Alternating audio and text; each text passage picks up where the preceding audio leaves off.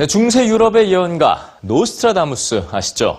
1999년 지구 종말설을 예언했는데요. 또 2012년 지구 멸망설에 이르기까지 지금까지 인류는 크고 작은 인류 멸망 시나리오를 접해왔었습니다. 그리고 이번에는 천재 물리학자인 스티븐 호킹 박사가 인공지능 기술 발전이 이 인류 생존에 아주 중대한 위협이 될 수 있다고 경고를 하고 나서서 세계인들의 이목이 또 한번 집중되고 있습니다. 이번 경고는 정말로 맞아 떨어질까요? 뉴스지에서 확인해 보시죠. The development of full artificial intelligence could spell the end of the human race. 스티븐 호킹 박사가 인공지능 기술 발전의 위험성을 수위 높게 경고하고 나섰습니다. 물론 인류 멸망 가능성을 제기하는 그의 주장은 이번이 처음은 아닙니다. 2006년 그는 갑작스러운 온난화나 핵전쟁, 유전공학 바이러스 등의 재난으로 인류가 멸종될 위험성이 점점 커지고 있다고 이야기한 바 있죠.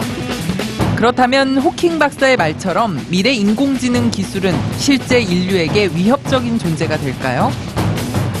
현재 인간만이 가능할 것이라고 여겨지던 영역에 로봇과 인공지능이 활용되고 있습니다.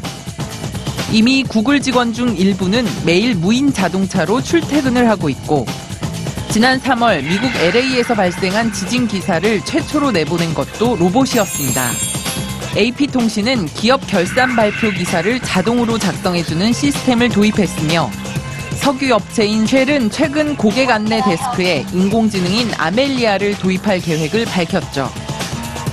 이처럼 현실에서 혹은 멀지 않은 미래에 인공지능 시스템이 인간의 일자리를 위협하는 존재가 될 수 있다는 가능성은 로봇이 인간의 통제를 벗어날 수 있다는 두려움으로까지 확대되고 있는데요.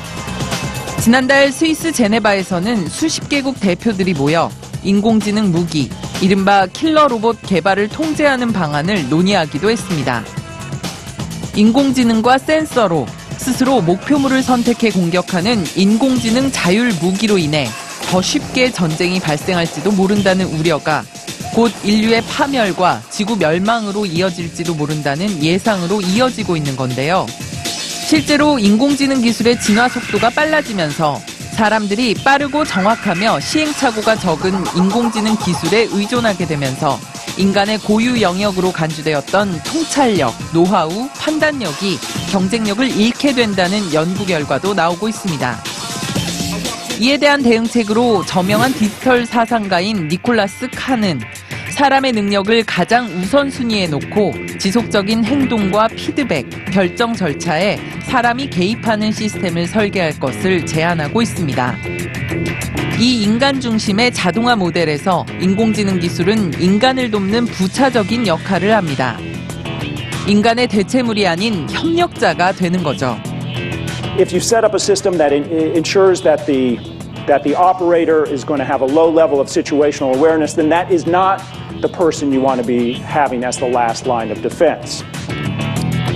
다른 한편으로 전문가들은 교육 시스템의 변화도 요구하고 있습니다. 상식 암기, 규율 체득 등 기존의 산업 사회에서 요구되는 현재의 교육 체계는 로봇이나 인공지능이 인간보다 더 잘할 수 있는 영역이며 향후 교육 체계는 인간에게 고유하고 자동화되기 힘든 역량들, 다시 말해 감성, 사회성, 창의성, 열정, 협업력 등을 강화하고 발전시키는 방향으로 변화할 필요가 있다는 것입니다.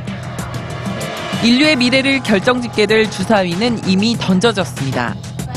과연 인공지능 기술의 발전이 우리의 미래를 어떤 방향으로 이끌게 될까요?